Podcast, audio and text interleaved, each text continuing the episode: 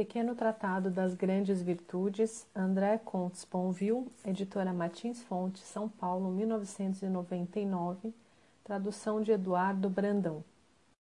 Capítulo 6 A Justiça Com a justiça, abordamos a última das quatro virtudes cardeais. Precisaremos das outras três. A tal ponto, o tema é imenso. E dela mesma.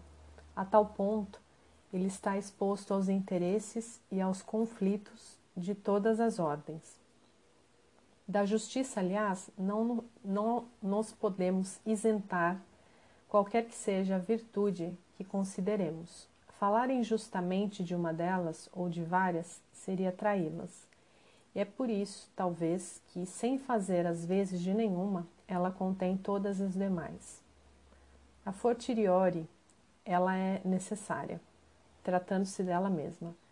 Mas quem pode gabar-se de conhecê-la ou de possuí-la totalmente?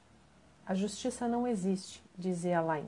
A justiça pertence à ordem das coisas que se devem fazer justamente porque não existem. E acrescentava: a justiça existirá se a fizermos. Eis o problema humano. Muito bem, mas que justiça? E como fazê-la sem saber o que ela é ou deve ser. Das quatro virtudes cardeais, a justiça é sem dúvida a única que é absolutamente boa.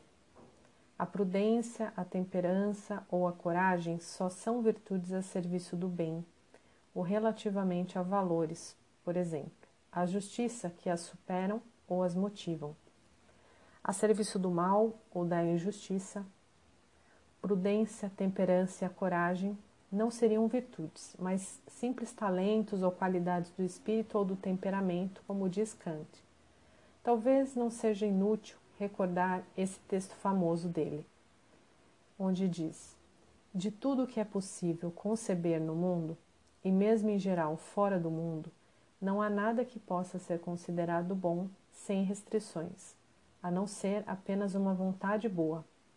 A inteligência, a fineza, a faculdade de julgar e os demais talentos do espírito, qualquer que seja o nome pelo qual os designemos, ou então a coragem, a decisão, a perseverança nos desígnios, como qualidades do temperamento, são sem dúvida nenhuma, sob muitos aspectos, coisas boas e desejáveis.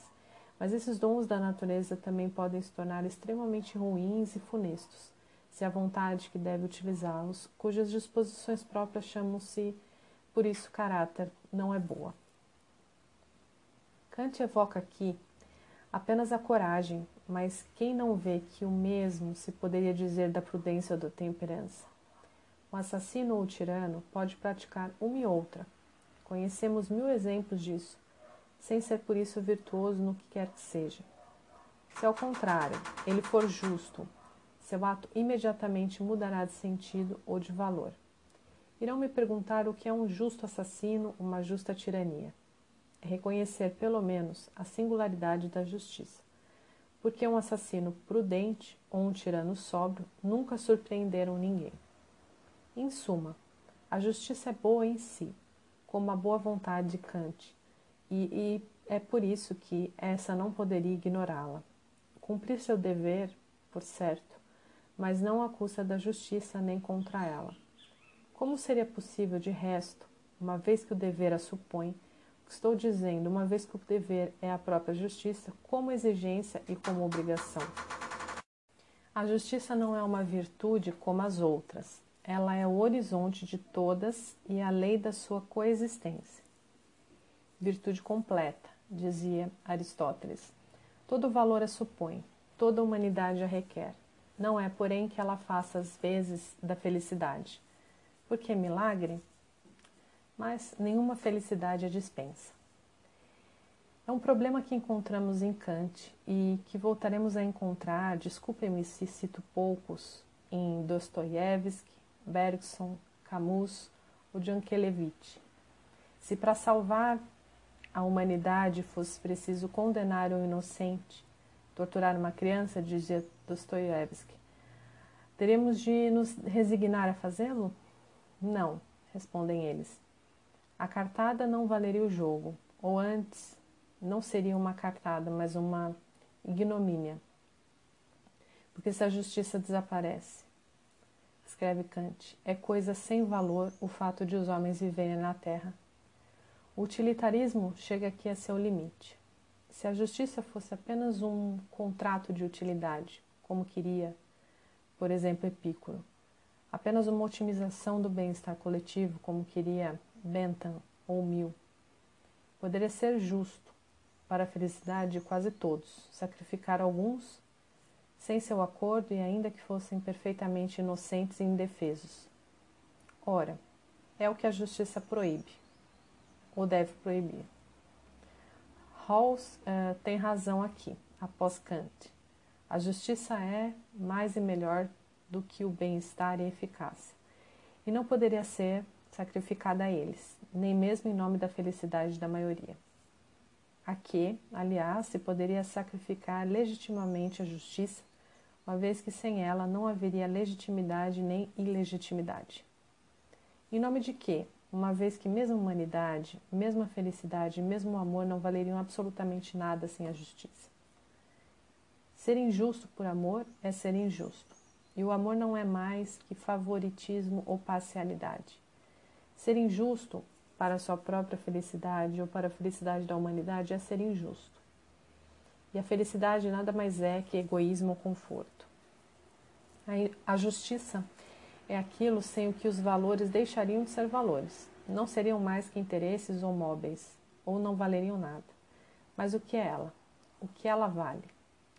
A justiça se diz em dois sentidos: como conformidade ao direito, jus em latim, e como igualdade ou proporção. Não é justo, diz a criança que tem menos que as outras, ou menos do que julga lhe caber, e dirá a mesma coisa a seu amiguinho que trapaceia, nem que seja para restabelecer uma igualdade entre eles, não respeitando as regras, escritas ou não escritas, do jogo que os une se opõem. Do mesmo modo, os adultos julgarão injustas tanto a diferença demasiado gritante das riquezas, é nesse sentido, sobretudo, que se fala da justiça social, quanto à transgressão da lei, que a justiça, isso é, no caso, a injustiça judiciária, terá de reconhecer e julgar. O justo, inversamente, será aquele que não viola nem a lei, nem os interesses legítimos de outrem, nem o direito, em geral, nem os direitos dos particulares. Em suma, aquele que só fica com a sua parte dos bens, explica Aristóteles, e com toda a sua parte dos males. A justiça situa-se inteira nesse duplo respeito à legalidade, na cidade e à igualdade entre indivíduos. O justo é o que é conforme à lei e o que respeita a igualdade, e o injusto é o que é contrário à lei e o que falta com a igualdade. Esses dois sentidos, embora ligados, é justo que os indivíduos sejam iguais diante da lei, são contudo diferentes. Como legalidade, a justiça existe de fato e sem outro valor que não o circular. Todas as ações prescritas pela lei são justas, nesse sentido, observava Aristóteles. Mas o que isso prova se a lei não é justa? E Pascal, mais cinicamente, dizia: a justiça é o que é estabelecido. Assim, todas as nossas leis estabelecidas serão necessariamente consideradas justas sem ser examinadas, pois são estabelecidas. Que cidade de outro modo? E que justiça se o juiz não fosse obrigado a respeitar a lei e a letra da lei, mais que suas próprias convicções morais ou políticas? O fato da lei, a legalidade, importa mais que seu valor, sua legitimidade, ou antes faz às vezes deste. Não há Estado de outro modo, não há direito de outro modo. Logo, não há Estado de direito. Auctoritas non veritas, facit legem. É a autoridade, não a verdade, que faz a lei. Isso que poderíamos ler em Hobbes. Governa também nossos democratas os mais numerosos, não os mais justos ou os mais inteligentes, prevalecem e fazem a lei. Positivismo jurídico, diz-se hoje, tão insuperável com relação ao direito quanto insuficiente com relação ao valor. A justiça, o soberano decide, e é o que se chama lei propriamente. Mas o soberano, mesmo que seja o povo, nem sempre é justo. Pascal, mais uma vez. A igualdade dos bens é justa, mas. Mas o soberano decidiu de outro modo. A lei protege a propriedade privada, tanto em nossas democracias como na época de Pascal e garante, assim, a desigualdade das riquezas. Quando a igualdade e a legalidade se opõem, onde está a justiça? A justiça, lemos em Platão, é o que reserva a cada um sua, uma, a sua parte, seu lugar, sua função, preservando assim a harmonia hierarquizada do conjunto. Seria justo dar a todos as mesmas coisas, quando eles não têm nem as mesmas necessidades nem os mesmos méritos? Exigir de todos as mesmas coisas quando eles não têm nem as mesmas capacidades nem os mesmos encargos? Mas como manter então a igualdade entre homens desiguais? Ou a liberdade entre iguais? Discutia-se isso na Grécia. Continua-se a discuti-lo. O mais forte prevalece, é o que se chama política. A justiça está sujeita à discussão. A força é reconhecível e indiscutível. Por isso não se pode dar força à justiça, porque a força contradisse a justiça e disse que ela era injusta e disse que era ela que era justa. Assim, não se podendo fazer que o justo fosse forte, fez-se que o forte fosse justo. É um abismo que a própria democracia seria incapaz de superar. A pluralidade é o melhor caminho, porque é visível e tem força para se fazer obedecer. No entanto, essa é a opinião dos menos hábeis e dos menos justos, por vezes. Rousseau, muito útil, mas incerto. Nada garante que a vontade geral seja sempre justa, a não ser que se defina a justiça como a vontade geral. Círculo que esvaziaria, evidentemente, essa garantia de qualquer valor, se não de qualquer conteúdo. Portanto, nada poderia condicionar sua validade. Todos os democratas sabem disso. Todos os republicanos sabem disso. Lei é lei, seja justa ou não, mas ela não é, portanto, a justiça, que nos remete ao segundo sentido. Não mais a justiça como um fato, a legalidade, mas a justiça como um valor, a igualdade, a equidade. Ou aí estamos como virtude. Esse segundo ponto concerne a moral mais que ao direito. Quando a lei é injusta, é justo combatê-la. E pode ser justo, às vezes, violá-la. Justiça de Antígona contra a de Creonte, dos resistentes contra a de Vic, dos justos contra dos juristas. Sócrates, condenado injustamente, recusou a salvação que lhe propunham pela fuga, preferindo morrer respeitando as leis, dizia ele, a viver transgredindo-as. Era levar longe demais o amor à justiça. Parece-me, ou antes, confundi-la erroneamente com a legalidade. É justo sacrificar a vida de um inocente a leis iníquas ou iniquamente aplicadas? É claro, em todo caso, que tal atitude, mesmo que sincera, só é tolerável para si. O heroísmo de Sócrates, já discutível em seu princípio, torna-se ia pura e simplesmente criminoso, se ele sacrificasse as leis qualquer outro inocente que não ele mesmo. Respeitar as leis, sim, ou pelo menos obedecer a elas e defendê-las, mas não à custa da justiça, não à custa da vida de um inocente. Para quem podia salvar Sócrates, mesmo que ilegalmente, era justo tentar, e só Sócrates podia legitimamente recusar a tentativa. A moral vem antes, a justiça vem antes. Pelo menos quando se trata do essencial. E é por aí, talvez, que se reconhece o essencial. O essencial que é a liberdade de todos, a dignidade de cada um e os direitos, primeiramente, do outro. Lei é lei, dizia eu, seja justa ou não. Nenhuma democracia, nenhuma república seria possível se apenas obedecêssemos a leis que aprovamos. Sim, mas nenhuma seria aceitável se fosse necessário, por obediência, renunciar à justiça ou tolerar o intolerável. Questão de grau, que não se pode resolver de uma vez por todas é o domínio da casuística, exatamente, no bom sentido do termo. Às vezes é necessário entrar na luta clandestina, às vezes obedecer ou desobedecer tranquilamente. O desejável é, evidentemente, que leis e justiça caminhem no mesmo sentido, e é nisso que cada um, enquanto cidadão, tem a obrigação moral de se empenhar.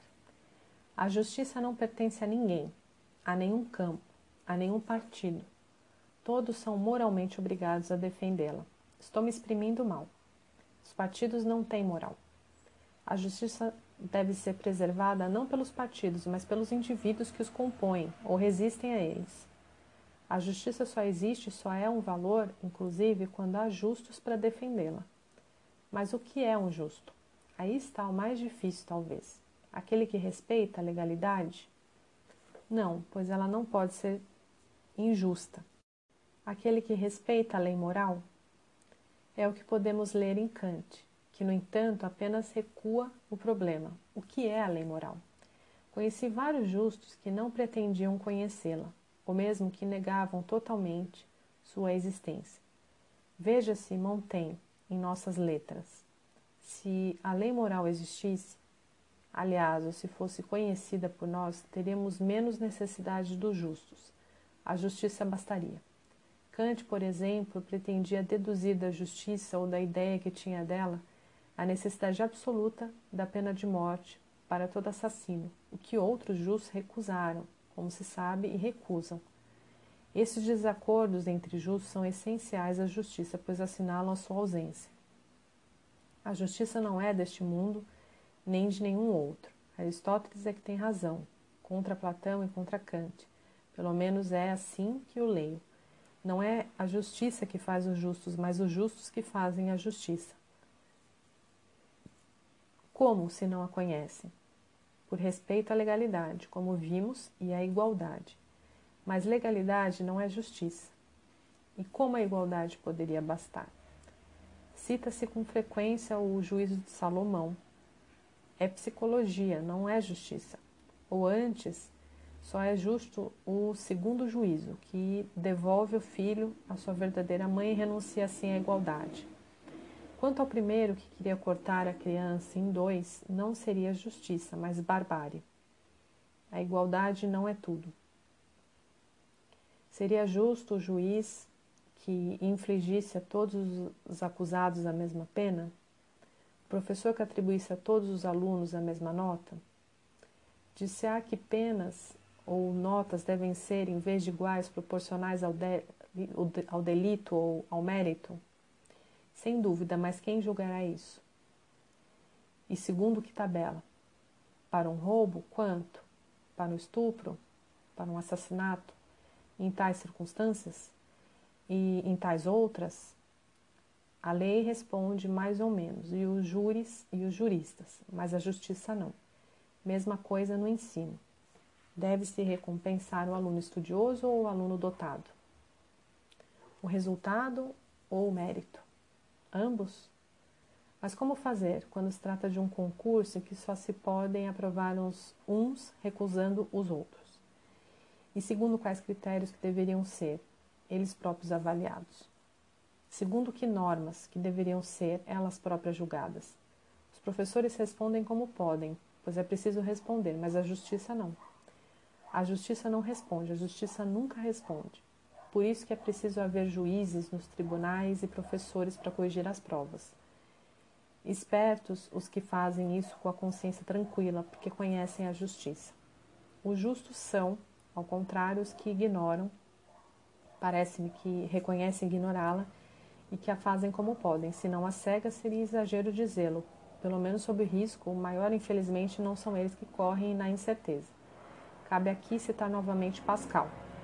Só há dois tipos de homens: os justos que se creem pecadores e os pecadores que se creem justos. Mas nunca sabemos em qual dessas categorias nos classificamos. Se soubéssemos, já estaríamos na outra. No entanto, é necessário um critério, ainda que aproximativo, e um princípio, ainda que incerto.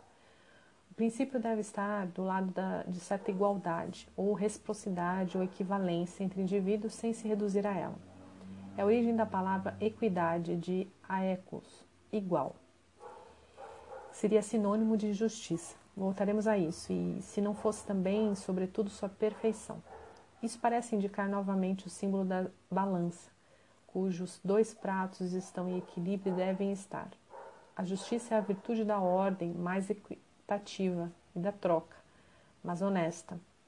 Mutuamente vantajosa? É esse, claro, o caso mais favorável, talvez o mais frequente.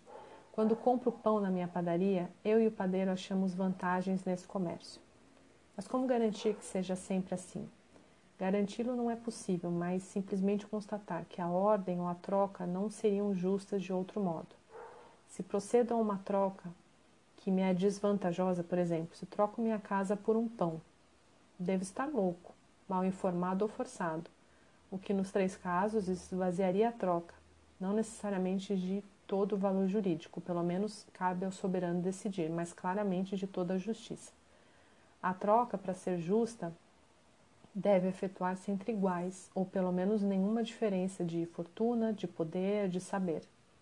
Entre os parceiros, deve-se é, lhes impor uma troca que seja contrária a seus interesses ou às suas vontades livres e esclarecidas, tais como se exprimirem é, numa situação de igualdade. Ninguém se engana quanto a isso, o que não quer dizer que todo mundo se submeta. Aproveitar-se da ingenuidade de uma criança, da cegueira de um louco, do engano de um ignorante ou da aflição de um miserável para obter deles, sem que saibam ou por coerção, um ato contrário aos seus interesses ou às suas intenções, é ser injusto. Mesmo que a legislação em determinados países ou circunstâncias não se oponha formalmente. A vigarice, a extorsão e a usura são injustas, não menos que o roubo. E o simples comércio só é justo quando respeita entre comprador e vendedor certa paridade, tanto na quantidade de informações disponíveis concernentes ao objeto da troca, quanto aos direitos e deveres de cada um. Digamos mais, o próprio roubo pode tornar-se justo, talvez quando a propriedade é injusta. Mas quando ela é injusta, a não ser quando avilta demais as exigências de certa igualdade, pelo menos relativa entre os homens, Dizer que a propriedade é roubo, como fazia Proudhon, é sem dúvida exagerado, até mesmo impensável, pois é negar uma propriedade que o roubo, no entanto, supõe. Mas quem pode desfrutar em toda a justiça o supérfluo, quando outros morrem por não ter o necessário? A igualdade dos bens seria justa, dizia Pascal.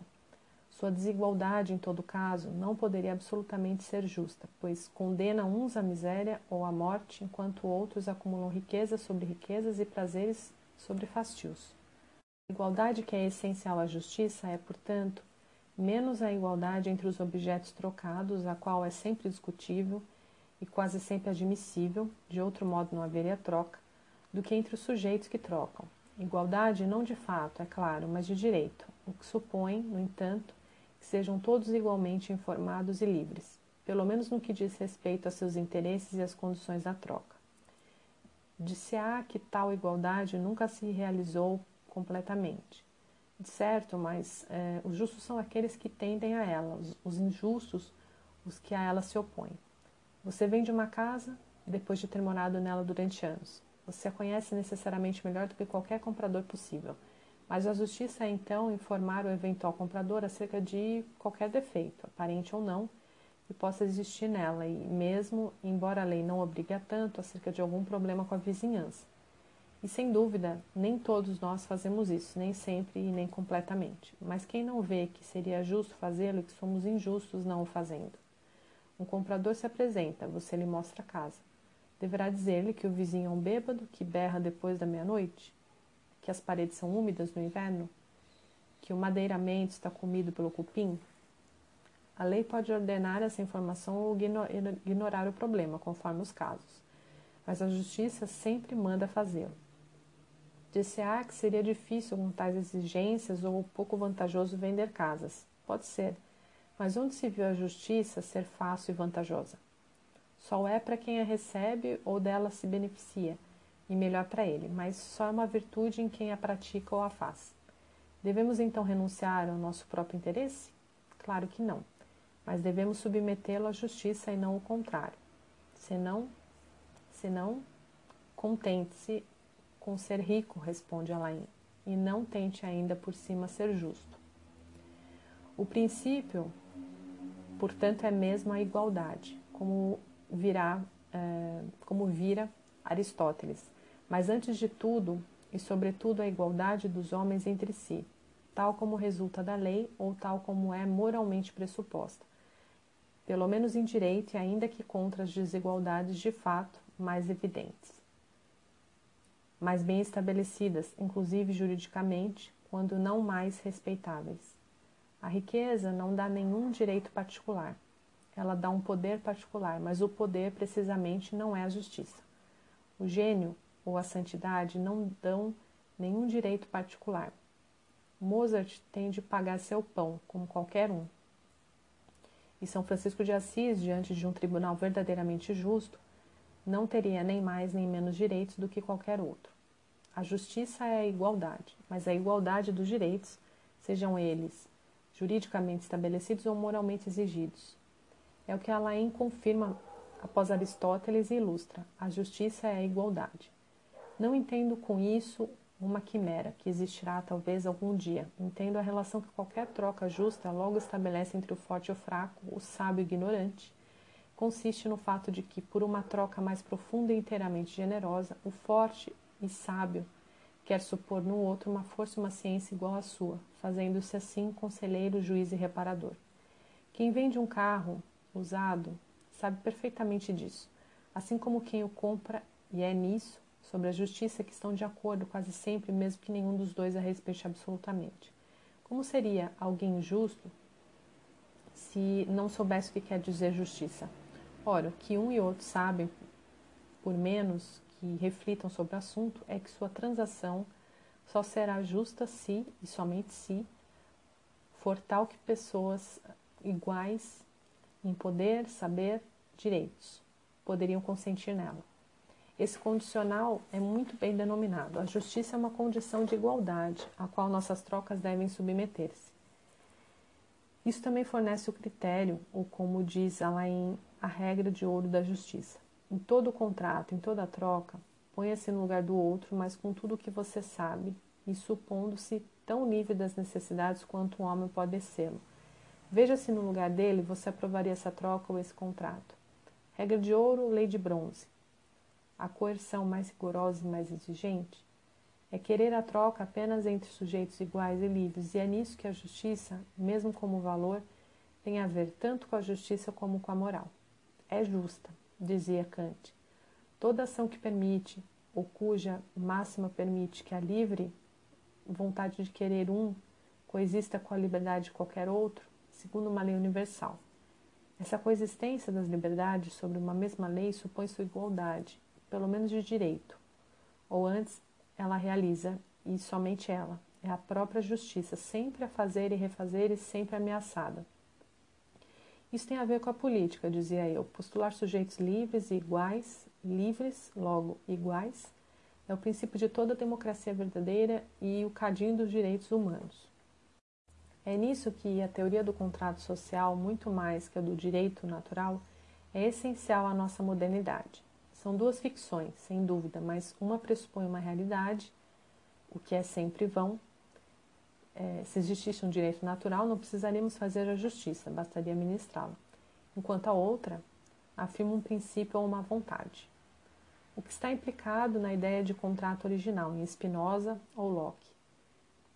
Como em Rousseau ou Kant, é menos a existência de fato de um livre acordo entre iguais. Tal contrato, nossos autores sabem muito bem, nunca existiu, do que a postulação de direito de uma liberdade igual para todos os membros de um corpo político, pelo que são possíveis e necessários acordos de acordo de fato, né, conjuguem. E é aí que voltamos a encontrar Aristóteles. A igualdade, pois toda liberdade é postulada como igual a qualquer outra, e a legalidade, pois esses acordos podem ter, em determinadas condições, força de lei. Kant, mais claramente talvez do que Rousseau, Locke ou Spinoza, mostrou muito bem que tal acordo original era apenas hipotético, mas que essa hipótese era necessária a toda a representação não teológica do direito e da justiça. É, segue a citação. Eis, portanto, um contrato original e unicamente sobre ele pode se fundar entre os homens uma constituição civil, logo inteiramente legítima e constituída uma república. Mas esse contrato não é de modo algum necessário supor como tal. É, ao contrário, é uma simples ideia da razão, mas ela tem uma realidade prática indubitável, no sentido de que obriga todo legislador a editar suas leis como podendo ter emanado da vontade coletiva de todo um povo e a considerar todo sujeito, na medida em que este quer ser cidadão, como se tivesse concorrido para formar, mediante seu sufrágio, uma vontade desse gênero. Pois é esta pedra de toque de legitimidade de qualquer lei, é, lei pública. Se de fato essa lei é de tal natureza que seja impossível que todo um povo possa lhe dar seu assentimento, se, por exemplo, ela decreta que uma classe determinada de sujeitos deve, deve ter hereditariamente o privilégio da nobreza. Ela não é justa, mas se é apenas possível que um povo lhe dê seu assentimento, então é um dever considerá-la justa. A supor, inclusive, que o povo se encontre presentemente numa situação ou numa disposição de sua maneira de pensar, tais que, se consultado, provavelmente negaria seu assentimento. Em outras palavras, o contrato social é a regra e não a origem da constituição do Estado. Ele não é o princípio de sua fundação, mas de sua administração. Ele não explica um devir, mas esclarece um ideal. No caso, o ideal da legislação, do governo e da justiça pública. Hipótese puramente reguladora pois mais necessária, o contrato original não permite conhecer a origem do Estado, nem o que ele é, mas o que deve ser. A ideia de justiça, como coexistência das liberdades sob uma lei pelo menos possível, não está ligada ao conhecimento, mas à vontade, da razão simplesmente prática, diria Kant. Ela não é um conceito teórico ou explicativo para uma sociedade dada, mas um guia para o julgamento e o ideal para a ação. Rawls não dirá coisa muito diferente. Se for necessário imaginar os homens numa posição original, que cada um ignore o lugar que lhe é reservado na sociedade, é o que Rawls chama de véu de ignorância, é para se darem os meios de pensar a justiça como equidade, não como simples legalidade ou utilidade. O que só é possível desde que se coloquem entre parênteses, as diferenças individuais e o apego de cada um, mesmo quando justificado a seus interesses egoístas ou contingentes. Posição puramente hipotética também nesse caso e até fictícia, mas operacional, visto que permite libertar, pelo menos parcialmente, a exigência de justiça dos interesses demasiado particulares que nos levam a ela e com os quais, quase irresistivelmente, somos tentados a confundi-la. A posição original, diria eu, é como que suposta reunião de iguais sem ego, pois nela supõe-se que cada um ignore não apenas sua posição de classe ou seu status social, mas até a sua inteligência, sua força ou os traços particulares de sua psicologia. E é nisso que ela é esclarecedora. O eu é injusto, sempre. E não se pode pensar a justiça por essa razão, a não ser colocando o eu fora de jogo, ou, em todo caso, fora de condições de governar o julgamento. É a isso que leva a posição original, na qual ninguém jamais viveu, nem pode viver, mas na qual podemos tentar nos instalar, pelo menos provisória e artificialmente, para pensar e julgar. Tal modelo equivale a desviar do egoísmo na posição original Ninguém conhece sua situação na sociedade, nem seus trunfos naturais, é por isso que ninguém tem a possibilidade de elaborar princípios para sua vantagem própria. Sem com isso postular um improvável altruísmo, pois nele cada um se recusa a sacrificar seus interesses, ainda que indeterminados, em benefício de outrem. Isso esclarece muito sobre o que é a justiça, nem egoísmo, nem altruísmo mas a pura equivalência dos direitos atestada ou manifestada pela intercambialidade dos indivíduos. Trata-se de cada um contar por um, como se diz, mas isso só é possível pois todos os indivíduos reais são diferentes e apegados aos seus interesses próprios que os opõem. Desde que cada um possa colocar-se no lugar de qualquer outro, e é isso que leva de fato o véu de ignorância que deve, segundo Rawls, caracterizar a posição original. Cada um ignorando quem ele será, só pode procurar seu interesse no interesse de todos e de cada um. E é esse interesse diferenciado. Esse interesse ao mesmo tempo mutuamente, pelo artifício do véu de ignorância, individualmente desinteressado, que podemos chamar de justiça ou que permite, em todo caso, nos aproximarmos dela. Aliás, seria necessário nos perguntarmos se, já em Rousseau, a alienação total de cada um no contrato original e a dupla universalidade da lei na República não conduziam, pelo menos tendencialmente, a um resultado comparável. Mas isso nos levaria longe demais ao pensamento político propriamente dito. Ao passo que se trata antes de voltarmos à moral, isso é, a justiça não como uma exigência social, mas como virtude. As duas são evidentemente vinculadas. O ego é esse vínculo, quando é deslindado. Ser justo, no sentido moral do termo, é recusar-se a se colocar acima das leis, pelo que a justiça, mesmo como virtude, permanece ligada à igualdade. O que significa isso, senão que a justiça é essa virtude pela qual cada um tende a superar a tentação inversa consiste em se colocar acima de tudo e sacrificar a tudo, por conseguinte, a seus desejos ou seus interesses? O eu é injusto em si, escreve Pascal, pela qual, pelo fato de se fazer o centro de tudo, e incômodo aos outros, pelo fato de querer subjugá-los, porque cada um é inimigo e gostaria de ser tirano de todos os outros. A justiça é o contrário dessa tirania, o contrário, pois, do egoísmo e do egocentrismo mas talvez seja o caso de toda virtude, ou digamos a recusa a se entregar a eles. Por isso ela está mais próxima do altruísmo, ou é este o único altruísmo.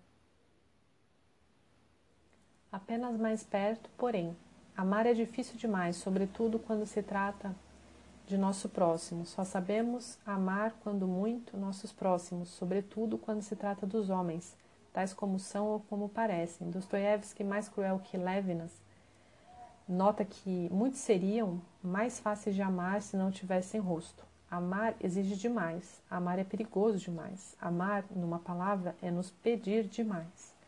Diante do desmedido da caridade para a qual o outro é tudo, diante do desmedido do egoísmo para o qual o eu é tudo, a justiça se mantém na medida que sua balança simboliza, em outras palavras, no equilíbrio ou na proporção a cada um sua parte, nem de mais nem de menos, como diz Aristóteles, e a mim mesmo, graças ao que a justiça, apesar de sua medida ou por causa dela, permanece para cada qual um horizonte quase inacessível, como se eu fosse qualquer um.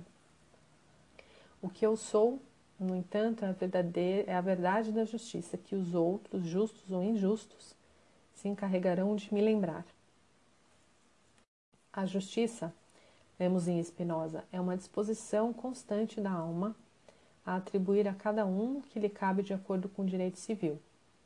Em outras palavras, é chamado justo quem tem uma vontade constante de atribuir a cada um o que lhe cabe. É a definição tradicional, tal como já encontrávamos em Simônides ou em Santo Agostinho. Mas o que é meu? Nada, segundo a natureza, isso porque a justiça supõe uma vida social, política e juridicamente organizada. Não há nada na natureza que possa ser dito coisa de um ou de outro, mas tudo pertence a todos. Em consequência, no estado natural, não se pode conceber vontade de atribuir a cada um o que lhe cabe, ou de tirar de cada um o que lhe é seu. Ou seja, no estado natural não há nada que possa ser dito justo ou injusto. Para Spinoza, como para Hobbes, o justo e o injusto são noções extrínsecas, só descrevem qualidades relativas ao homem em sociedade e não ao homem solitário. Isso não impede, de certo, que a justiça também seja uma virtude, mas essa virtude só é possível quando o direito e propriedade estão estabelecidos, e como se não pelo consentimento, livre ou forçado, dos indivíduos. A justiça só existe na medida em que os homens a querem de comum acordo e a fazem. Portanto, não há justiça no estado natural, nem justiça natural. Toda justiça é humana, toda justiça é histórica. Não há justiça no sentido jurídico do termo sem leis, nem no sentido moral sem cultura. Não há justiça sem sociedade. Mas pode-se conceber inversamente uma sociedade sem justiça? Hobbes ou Spinoza responderiam que não, e eu seguiria de bom grado. Que sociedade pode haver sem leis e sem um mínimo de igualdade ou de proporção? Até os bandidos, como foi tantas vezes notado, só podem formar uma comunidade, embora de malfeitores, desde que respeitem em si certa justiça, pelo menos cabe dizer distributiva. Como poderia ser diferente na escala de toda uma sociedade? Encontramos, no entanto, em Hume é, uma resposta diferente, que faz pensar. Ela se apoia em cinco hipóteses de valor desigual e parece-me mas todas sugestivas e merecedoras de. Claro, Rumi não contesta em nada a utilidade e mesmo a necessidade da justiça para toda a sociedade real. Ele dá inclusive a base de sua teoria utilitarista, antiliteran, a necessidade da justiça para manter a sociedade é o único fundamento dessa virtude. Escreve e, se podemos discutir essa unicidade, como vimos e tornaremos a ver, não é possível contestar essa necessidade. Qual de nossas sociedades poderia sobreviver sem leis, tanto jurídicas quanto morais? É verdade, em se tratando de qualquer sociedade humana, é efetiva. Mas essas sociedades são muito complexas. Como saber se essa necessidade de justiça é de fato, como pensa Hume, seu único fundamento? Tentando responde tentando, responde o Rumi, conceber sociedades, pelo menos possíveis, em que essa necessidade não existisse. Se a justiça subsistir nelas, pelo menos como exigência, isso significará que a necessidade não basta para explicar, se desaparecer, será um argumento fortíssimo para concluir que só necessidade basta, numa sociedade dada, para explicar seu aparecimento e fundamentar o seu valor. É nesse espírito que Rumi, como eu anunciava, avança cinco suposições sucessivas que irão suprimir a necessidade da justiça, e com isso pretende ele mostrar sua validade. Se essas hipóteses fossem aceitáveis e a inferência justificada, seria necessário concluir que a utilidade ou a necessidade pública são, de fato, a única origem da justiça e o único fundamento de seu mérito. Essas cinco hipóteses, para resumir, são as seguintes: a primeira, uma abundância absoluta. A segunda, um amor universal. A terceira, uma miséria ou uma violência extremas e generalizadas, como na guerra ou no estado natural de Hobbes. Quarta, é a confrontação com seres dotados de razão, porém fracos demais para se defenderem. Enfim, quinta, é uma separação total dos indivíduos, acarretando para cada um deles uma solidão radical. Nesses cinco modelos, quer mostrar rumo à justiça, deixando de ser necessário ou útil, deixaria também de valer. Ora, o que resulta disso? A quinta dessas suposições, solidão radical, é sem dúvida mais forte. Regendo nossas relações com outrem, na solidão ela não teria objeto, não teria pertinência, não teria conteúdo poderia ela valer e que sentido teria considerar como virtude uma disposição que nunca encontrasse oportunidade de se exercer? Não que seja impossível ser justo ou injusto para considerar eh, consigo mesmo, mas isso, sem dúvida, só é possível em referência, ainda que implícita, aos outros. Julgar é sempre mais ou menos comparar, é nisso que toda justiça, mesmo a justiça reflexiva, ela é social.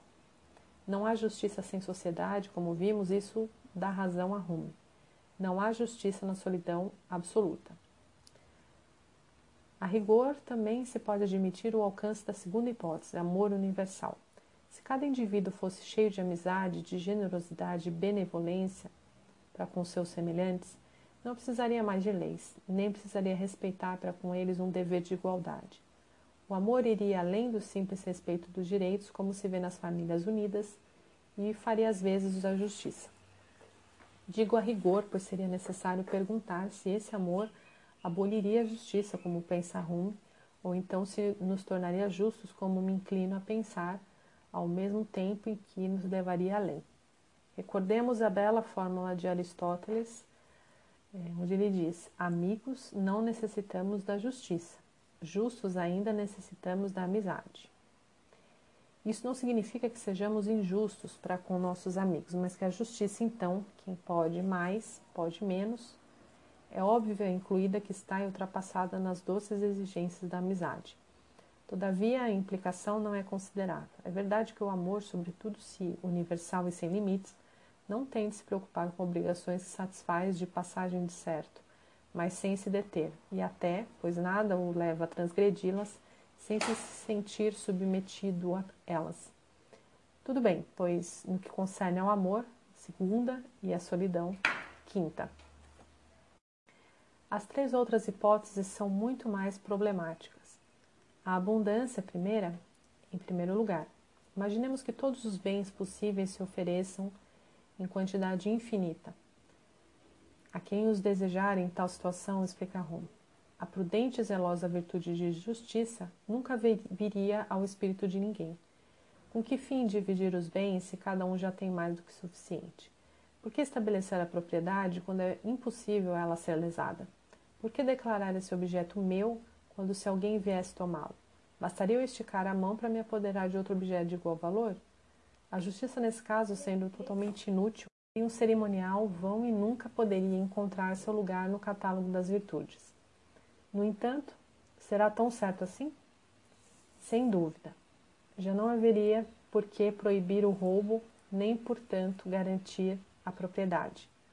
Mas será ela, como Rumi parece pensar, o único objeto da justiça?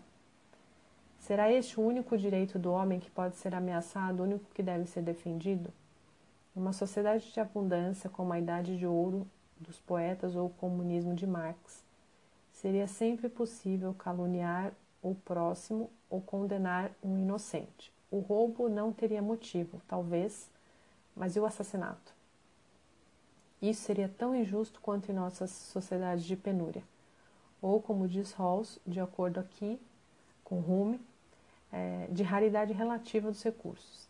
Se a justiça, como estamos de acordo em pensar, é a virtude que respeita a igualdade dos direitos, consente concede a cada um o que lhe é devido, como crer que só se possa dizer respeito a propriedades ou a proprietários? Possuir será esse meu único direito? Proprietário será essa minha única dignidade?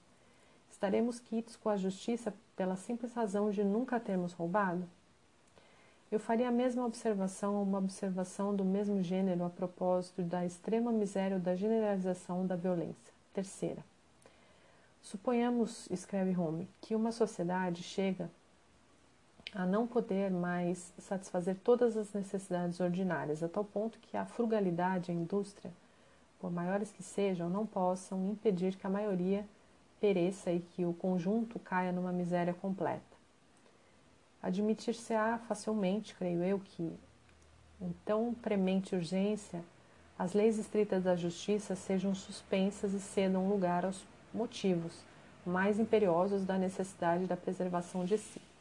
No entanto, parece-me que é isso que a experiência dos campos de concentração nazistas ou stalinistas refuta. Dodorov, eh, apoiando-se nos testemunhos dos sobreviventes, mostrou que, mesmo no interior dos campos de concentração, nesse extremo do extremo, a opção que o bem e o mal entre o bem e o mal parecia possível e que a raridade dos justos não poderia autorizar que fossem esquecidos, a não ser que se fizesse o jogo de seus carrascos. Nos campos de concentração, como Alures, as diferenças individuais eram também diferenças éticas. Alguns roubavam a ração de seus detentos, denunciavam os líderes aos guardas, oprimiam os mais fracos, cortejavam os mais fortes, injustiça.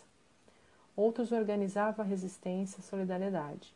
Dividiam os recursos comuns, protegiam os mais fracos, em suma, tentavam restabelecer, apesar de tudo, no horror generalizado, como que uma aparência de direito ou de equidade, justiça. Que ela tivesse de mudar de formas, imagina-se, mas sem com isso desaparecer, nem como exigência, nem como valor, nem como possibilidade.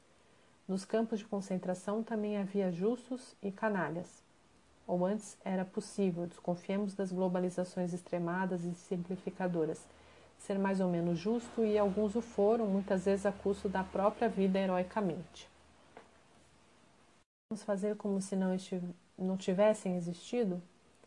E quantos outros, por serem menos heróicos, foram, apesar de tudo, mais justos do que poderiam ser, até mais do que, se tratasse de sua sobrevivência, apenas teriam interesse de ser. De tanto repetir que nos campos de concentração toda a moral havia desaparecido, dá-se razão ao que gostaria de fato de fazê-la desaparecer esquece-se dos que existiram, em seu nível, com seus meios a essa aniquilação. Combate de todos os dias, de todos os instantes, contra os guardas, contra os outros detentos e contra si. Quantos heróis desconhecidos, quantos justos esquecidos? Quem, por exemplo, sem o testemunho de Robert Antelme, se lembraria de Jacques, o estudante de medicina? Se fôssemos encontrar um SS e lhe mostrássemos Jacques, poderíamos dizer-lhe: Olhe para ele, vocês fizeram dele este homem apodrecido, amarelado. O que melhor deve parecer o que vocês pensam que ele é por natureza? O lixo, a escória, vocês conseguiram. Pois bem, vamos dizer o seguinte: que deveria fazer você cair duro se o erro pudesse matar. Vocês permitiram que ele se tornasse o homem mais consumado, mais seguro de seus poderes, os recursos de sua consciência, do alcance de seus atos, os mais fortes. Com Jax vocês nunca ganharam. Queriam que ele roubasse e ele não roubou. Queriam que ele lambesse as botas dos capos para comer e ele não lambeu. Queriam que ele risse para ser bem visto quando um meister batia num companheiro e ele não riu. Jacques dizia pouco antes Robert Antelme, é o que na religião se chama de santo, que em toda parte se chama de justo. Por que seria diferente na guerra? É evidente que ela subverte as condições de exercício da justiça, torna sua prática infinitamente mais difícil e aleatória. Não há guerra justa. Se entendemos com isso uma guerra que respeite, como se nada estivesse acontecendo, as leis e os direitos ordinários da humanidade. No entanto, isso não impede que um soldado ou um oficial possa ser, numa situação dada, mais justo do que o outro, ou menos injusto, que basta para provar que nem a exigência da justiça nem seu valor são pura e simplesmente abolidos pela guerra. Aliás, Rummel reconhece, em outra passagem, dando a entender que isso ocorre porque as guerras deixam subsistir, mesmo entre inimigos, um interesse comum ou uma utilidade compartilhada.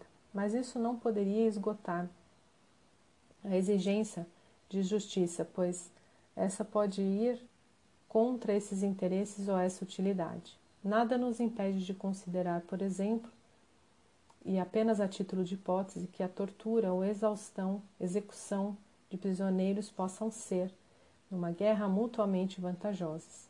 Cada exército poderia tirar proveito delas, mas isso bastaria para fazer com que fosse justo? É incontestável que a utilidade comum reforça a exigência de justiça e é com frequência a motivação mais forte que nos leva a respeitá-la. Mas se ela constituísse toda a justiça, não haveria nem justiça nem injustiça.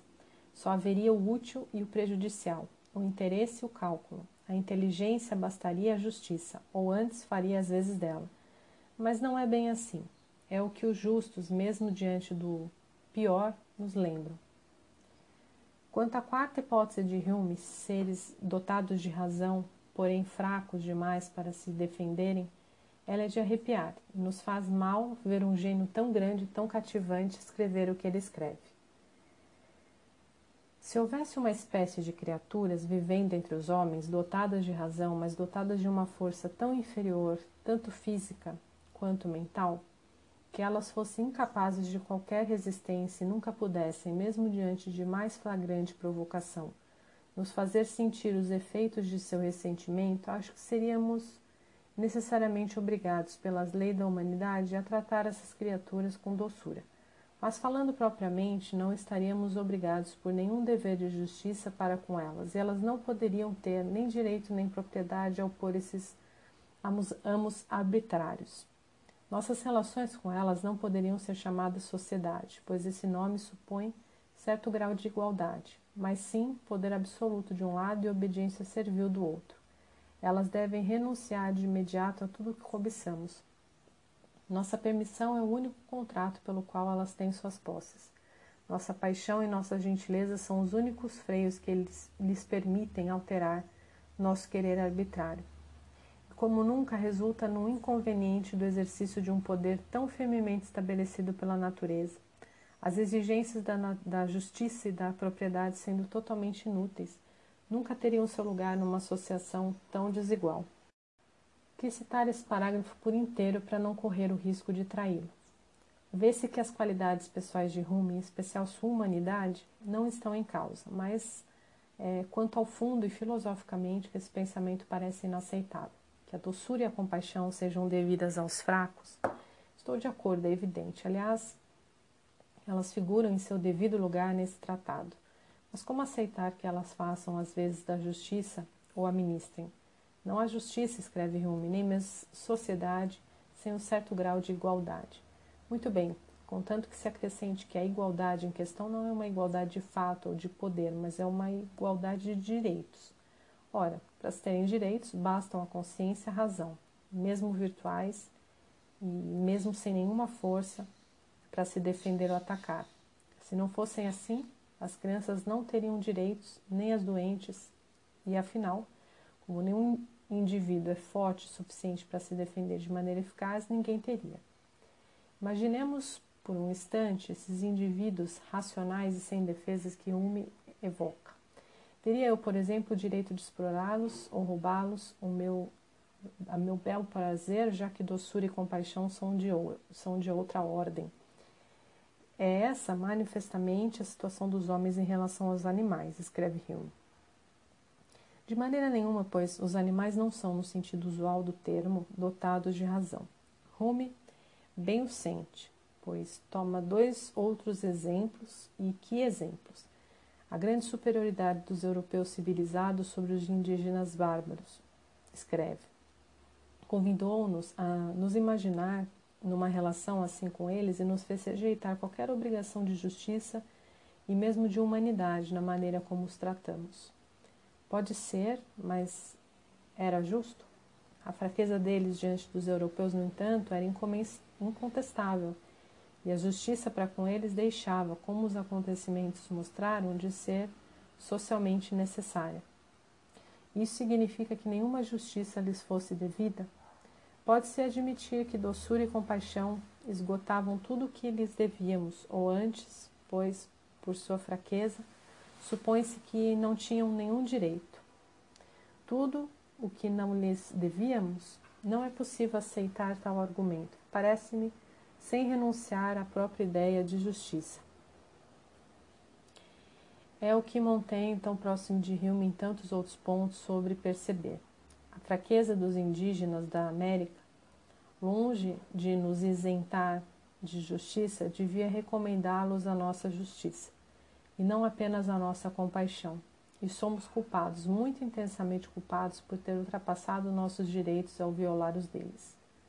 A justiça que distribuía a cada um o que lhe pertence, como diz Montaigne, não poderia autorizar massacres e saques. Embora ele tenha sido, evidentemente, engendrada para a sociedade ou comunidade dos homens, nada autoriza pensar que se baseie apenas em sua própria exclusiva utilidade.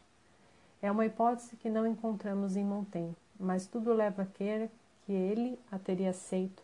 Imaginemos uma nova América que descobriríamos em outro planeta, habitada por seres racionais, mais doces e sem defesas. Estaremos prontos a bancar de novo os conquistadores e a massacrar de novo, a saquear de novo? Poderia ser, se o interesse e a utilidade nos impelissem a isso com bastante força, mas que isso possa ser justo? Não.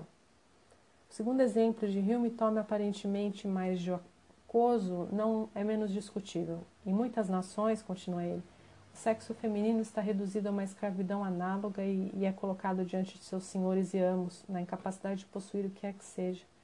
No entanto, embora os homens, quando unidos, tenham em todos os países força física suficiente para impor essa severa tirania, persuasão, a habilidade e os encantos de suas belas companheiras são tais que as mulheres são geralmente capazes de quebrar essa união e dividir com outro sexo todos os direitos e privilégios da vida em sociedade. Não contesto a realidade dessa escravidão, nem dessa habilidade, nem desses encantos. Mas essa escravidão era justa? E seria justa num país em que a lei não a proibisse ou até mesmo a prescrevesse no caso de uma mulher totalmente desprovida de persuasão, habilidade ou encantos? Não podemos sequer pensá-lo. Nem que doçura e compaixão fossem em relação a uma mulher feia e inábil os únicos limites que devêssemos se a legislação nos impusesse limites positivos. Respeitar. Encontramos em Lucrécio, ele também, entretanto, como Epícoro, antes utilitarista em matéria da justiça, uma ideia rigorosamente inversa. A fraqueza das mulheres e das crianças nos tempos pré-históricos, longe de excluí-las da justiça, é o que a torna necessária, mas moralmente necessária e desejável. Ele diz: quando souberam servir-se das cabanas, das peles de animais e do fogo, quando a mulher, pelos vínculos do casamento, tornou-se propriedade de um só esposo, e quando viram crescer a descendência nascida de seu sangue, então o gênero humano começou a perder pouco a pouco sua rudeza. Vênus tirou parte de seu rigor, e as crianças, pelas suas carícias, não tiveram dificuldade de dobrar o temperamento feroz de seus pais. Então também a amizade começou a atar seus vínculos entre vizinhos, desejosos de poupar qualquer violência mútua. Recomendaram-se a seus filhos e às mulheres, dando a entender confusamente, com a voz e o gesto que era justo, todos tivessem piedade dos fracos. A doçura e a compaixão não fazem às vezes a justiça, nem assinalam seu fim. Elas são antes sua origem, e é por isso que a justiça que vale primeiro em relação aos mais fracos, em caso algum os excluiria de seu campo, nem nos dispensaria do dever de respeitá-la diante deles. É evidente que a justiça é socialmente útil e até socialmente indispensável, é evidente. Mas essa utilidade ou essa necessidades sociais não poderiam limitar totalmente seu alcance. Uma justiça que só valesse para os fortes seria injusta. E isso mostra o essencial da justiça como virtude. Ela é o respeito à igualdade de direitos, não de forças, e os indivíduos, não as potências. Pascal, mais que Hume, é frequentemente cínico, mas não transige quanto ao essencial. A justiça sem a força é impotente, a força sem a justiça é tirânica. Não são os justos que prevalecem, são os mais fortes, sempre. Mas isso que proíbe sonhar não proíbe combater. Pela justiça, por que não, se não a amamos? A impotência é fatal, a tirania é odiosa. Portanto, é necessário pôr a justiça e a força juntas. É para isso que a política serve e é isso que a torna necessária. O desejável, dizia eu, é evidentemente que leis e justiça caminhem no mesmo sentido. Pesada responsabilidade para o soberano e especial em nossas democracias para o poder legislativo. No entanto, não poderíamos descarregar em nossos parlamentares todo o poder que deve ser tomado ou defendido e ninguém obedece inocentemente. Também seria um equívoco sonhar uma legislação absolutamente justa que bastaria aplicar. Aristóteles já mostrara que a justiça não poderia estar toda contida nas disposições necessariamente gerais de uma legislação. É por isso que em seu ápice ela é equidade, porque a equidade que ela visa ou instaura uma igualdade de direito, apesar das desigualdades de fato, e até muitas vezes apesar das que nasceriam de uma aplicação demasiado mecânica ou demasiado intransigente da lei.